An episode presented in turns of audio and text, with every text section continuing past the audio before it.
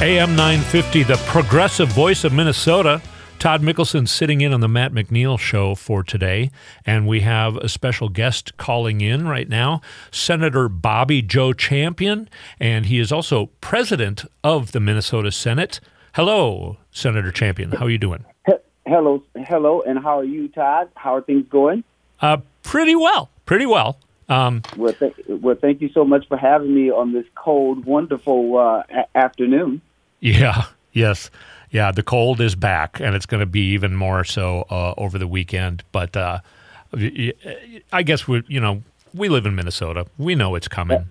Absolutely, absolutely. Yeah. So you uh, you represent uh, District 59. It uh, takes up parts of North Minneapolis. Um, it does take up more of Minneapolis. I'm not sure how big it is. Well, let me tell you just quickly. Uh, uh, Senate District 59 encompasses all of North Minneapolis, the North Loop, a portion of downtown, and also now I have a portion of uh, what what what would be considered northeast, but a southeast over by St. Anthony, Main. So I got some of uh, uh, uh, Majority Leader, Senate Majority Leader Kari Dziedzic's district. So I have a little of that district. So that okay. is what makes up uh, Senate District 59. All right, sounds good. So, uh, so met so so many things happened in this last legislative session. Um, I, I'm really good friends with Kelly Morrison. I actually kind of recruited her to be a candidate when she first ran for House uh, out in my district, and I know you got a chance to work with her this year, uh, or uh, and uh, this last session, which was just, you know, I was just talking about parts of it um, in reading a a fundraising letter that that David Hann sent me, and and he lists all these things that uh, I think he thinks sound terrible, but the vast majority of Minnesotans really like. So, what this this past summer, for example, like uh, I remember talking to Melissa Hortman on the air here, and I said, "Well, what are you going to do with the summer now? You you've got everything done in this legislative session. So, how do you talk to Minnesotans about this last session?" Well, the first thing that I say is that we uh, did a lot in order to move Minnesota forward. You know, there's so many uh, policy initiatives and budgetary issues that have been left dormant. You know, when you think in yeah. terms of uh, the last several years, there were certain um, uh, policies that couldn't even get a hearing, right? And but Minnesota was begging for it and and longing for it, and so by having the trifecta, along with Senator Morrison, all of us got a chance to really stick together and think about what Minnesota was really looking for, whether you're talking about the PRO Act or whether you're talking about catalytic converters or tax reform or Juneteenth or the Crown Act, you just name it. You know, there's just a number of different things that we did in response to what Minnesotans uh, needed. So this past summer, I was uh, fortunate to uh, not only be president, but I'm also chair of Jobs and Economic Development, where we got a chance to tour around the state and talk about successes and all the things that we did in order to move Minnesota forward. And they seem to be um, celebrating uh, uh, our work this uh, past legislative session. Yeah, I certainly am. Uh, say you mentioned catalytic converters, so there is just so much that uh, you know, and I I thought I was pretty up on most of the legislation, but what's the what what happened with catalytic converters? Well, remember that uh, uh, uh, one, we were having a rash of individuals who was taking catalytic converters, right. uh, leaving you know car owners, you know, um, uh, uh, in dire straits. Yeah. And so, what that policy did is says, hey, if someone has a catalytic converter, it must be appropriately tagged, and if it's going to be sold to someone in order to get money, it has to be you know, tagged with a VIN number and attached to a vehicle so that it's properly done. And if the police find someone with a catalytic converter in their back seat and the proper inscriptions are not there, then we know that there's a problem. Because what happened in the past is police uh, uh, and law enforcement was saying if we see someone with a catalytic converter, because we don't have anything in place, mm. there's no way for us to say if that person uh, is, is, is legally or lawfully in possession of that catalytic converter. So right. there's some teeth in it. There's law that says that it has to be done, and so it takes away the incentive for someone to steal it if they can't sell it. Right. Okay. That's kind of what I was thinking. What it probably was, but and and that was left dormant. Is that just because uh, I I don't know? Right now, the Republican Party can't seem to agree with themselves to get anything done. Uh, that was long no. overdue legislation, right? Oh yeah, it was long overdue. Every aspect of Minnesota was saying it because everyone was seeing the problem. It wasn't just an urban problem; it was a rural issue. It was on the Iron Range. It was in uh, the suburbs. Uh, and so Senator John Marty led the fight on this catalytic converters, and we did pass it over the objection of our friends on the other side of the aisle who couldn't quite see past, you know, not wanting to do something that was uh, meaningful to Minnesotans. But we got it done. Yeah, great. Um, one of the things that uh, w- was a big deal to me was paid family and medical leave. Um, I'm a small business owner, and I used to work with a small business group, and we were constantly going down, uh, having meetings with legislators, uh, uh being witnesses in committee hearings, because I, I mean I, have been I was working on that starting in like 2011, and um, and with this small group of small business owners, and I always told the story. You know, my main uh, one of my main employees needed to have his hip replaced, and I paid him to stay home for three months, and it cost me, you know, a, a few thousand dollars.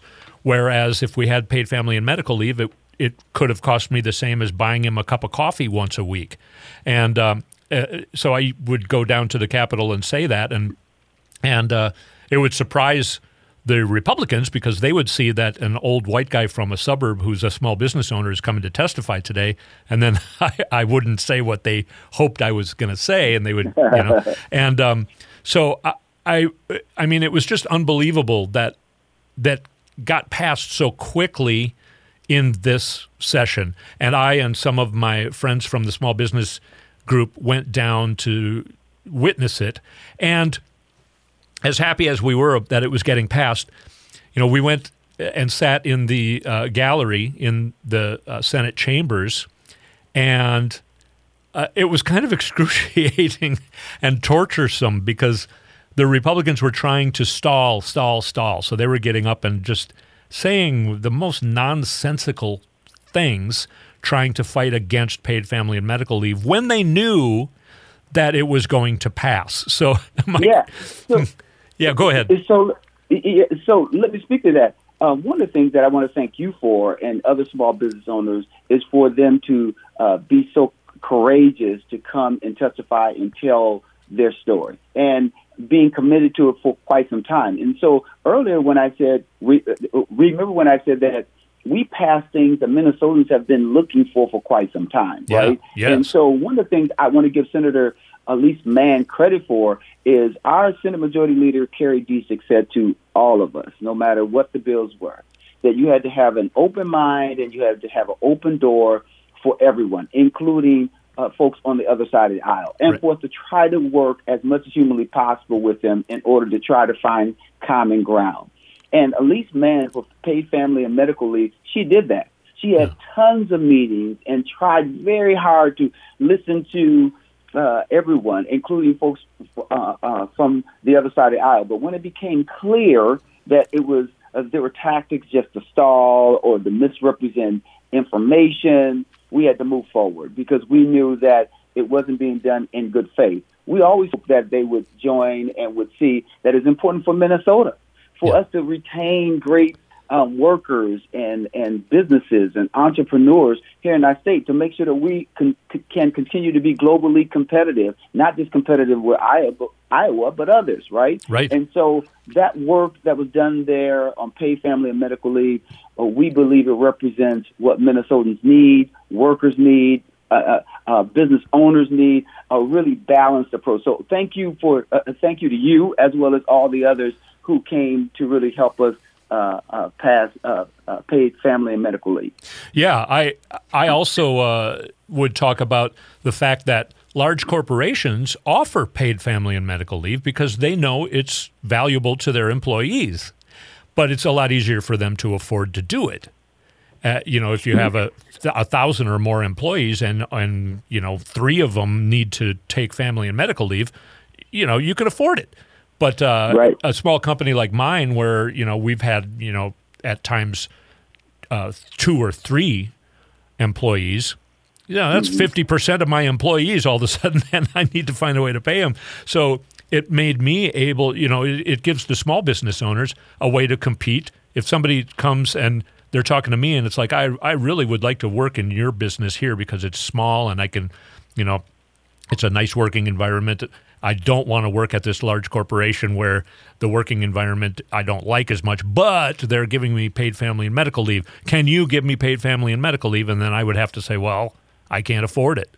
So, you know, so it opens up opportunities for workers and Right. and small business owners. And uh, so that was part of my selling plan too. Um, I, I, but you, you kind of made me think of another question. So uh, when the process was going on and the doors were open and you were talking to you know everybody was talking to people uh, about all of this it- not just paid family and medical leave but i'm sure a lot of other legislation where you were leaving the doors open and they, then they were stalling stalling stalling and you had to at some point you had to shut the doors. How did that pan out?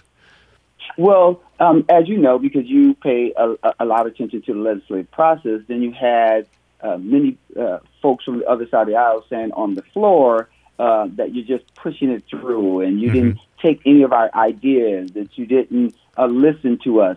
And that just simply wasn't true because we really tried to work across the aisle because we all do better when we all do better. If we have good ideas from both sides of the aisle, that's great. But but it has to be done in good faith in order to make sure that it's people centered, not ideologically centered, but people centered. And so the policies that we were so fortunate to really push forward were people centered, whether it's driver's license for all or the Crown Act or, you know, uh, uh, Social Security, whatever it was. We really tried to make sure that it was people centered. Even when, when we think in terms of our budget bills, we wanted to make sure it was people centered. Yeah, yeah, and I think you did a great job, and I, I think you know the vast majority of Minnesotans are very grateful for what the DFL has done in this last session. Say, would you be able to stay through a short break for a little longer? Uh, Yes. Okay, great. happy to. Great. We just have to take one one more short break, and then uh, I have a couple more thoughts that I'm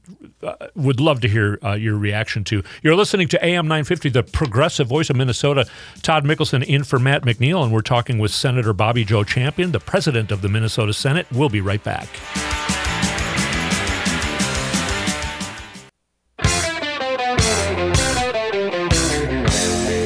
Rush on AM 950. The progressive voice of Minnesota, Todd Mickelson, sitting in on the Matt McNeil show, and we have on the line Senator Bobby Joe Champion. He is the president of the Minnesota Senate. And uh, what I wanted to touch base with you on, you, I believe you first got elected to the legislature in 2008. That is correct. Oh. Um, I first served two terms in the House uh, in, in 08, and then in 2012 is when um, I got elected to the Senate. Right.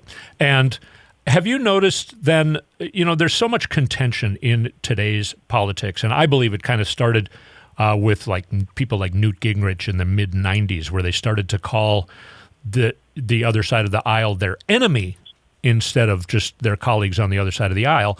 And I uh, witnessed that quite a bit too in the Minnesota legislature. Do you think it's gotten worse over the years? I do think it's gotten worse over the years, and I would agree with you that in 08, what I found very surprising when I first got elected, and I was on the ballot for the very first time with uh, uh, uh, President uh, Barack Obama. And when we heard Mitch McConnell come out and say that it's his job in order to make sure that uh, President Obama was going to be a one-term president, I knew uh, that was continuing to erode our democracy and our ability to see that we are supposed to uh, uh, represent the government, and, Yeah. and and when we're the government, we it's we the people, right? And who would want to just make sure someone's a one-term president and want to uh, throw uh, as many spokes uh, or sticks in the spokes? That means Minnesota. Excuse me. That means Minnesotans. That means uh, citizens are being hurt. Yeah. Uh, and and uh, when that language was just being embraced and celebrated, I knew that we were going to continue to erode our democracy, and I was very upset, upset about that. And when you think in terms of the legislature, so if we bring it from the fed, federal government to the state level, we had situations where um, individuals wouldn't even hear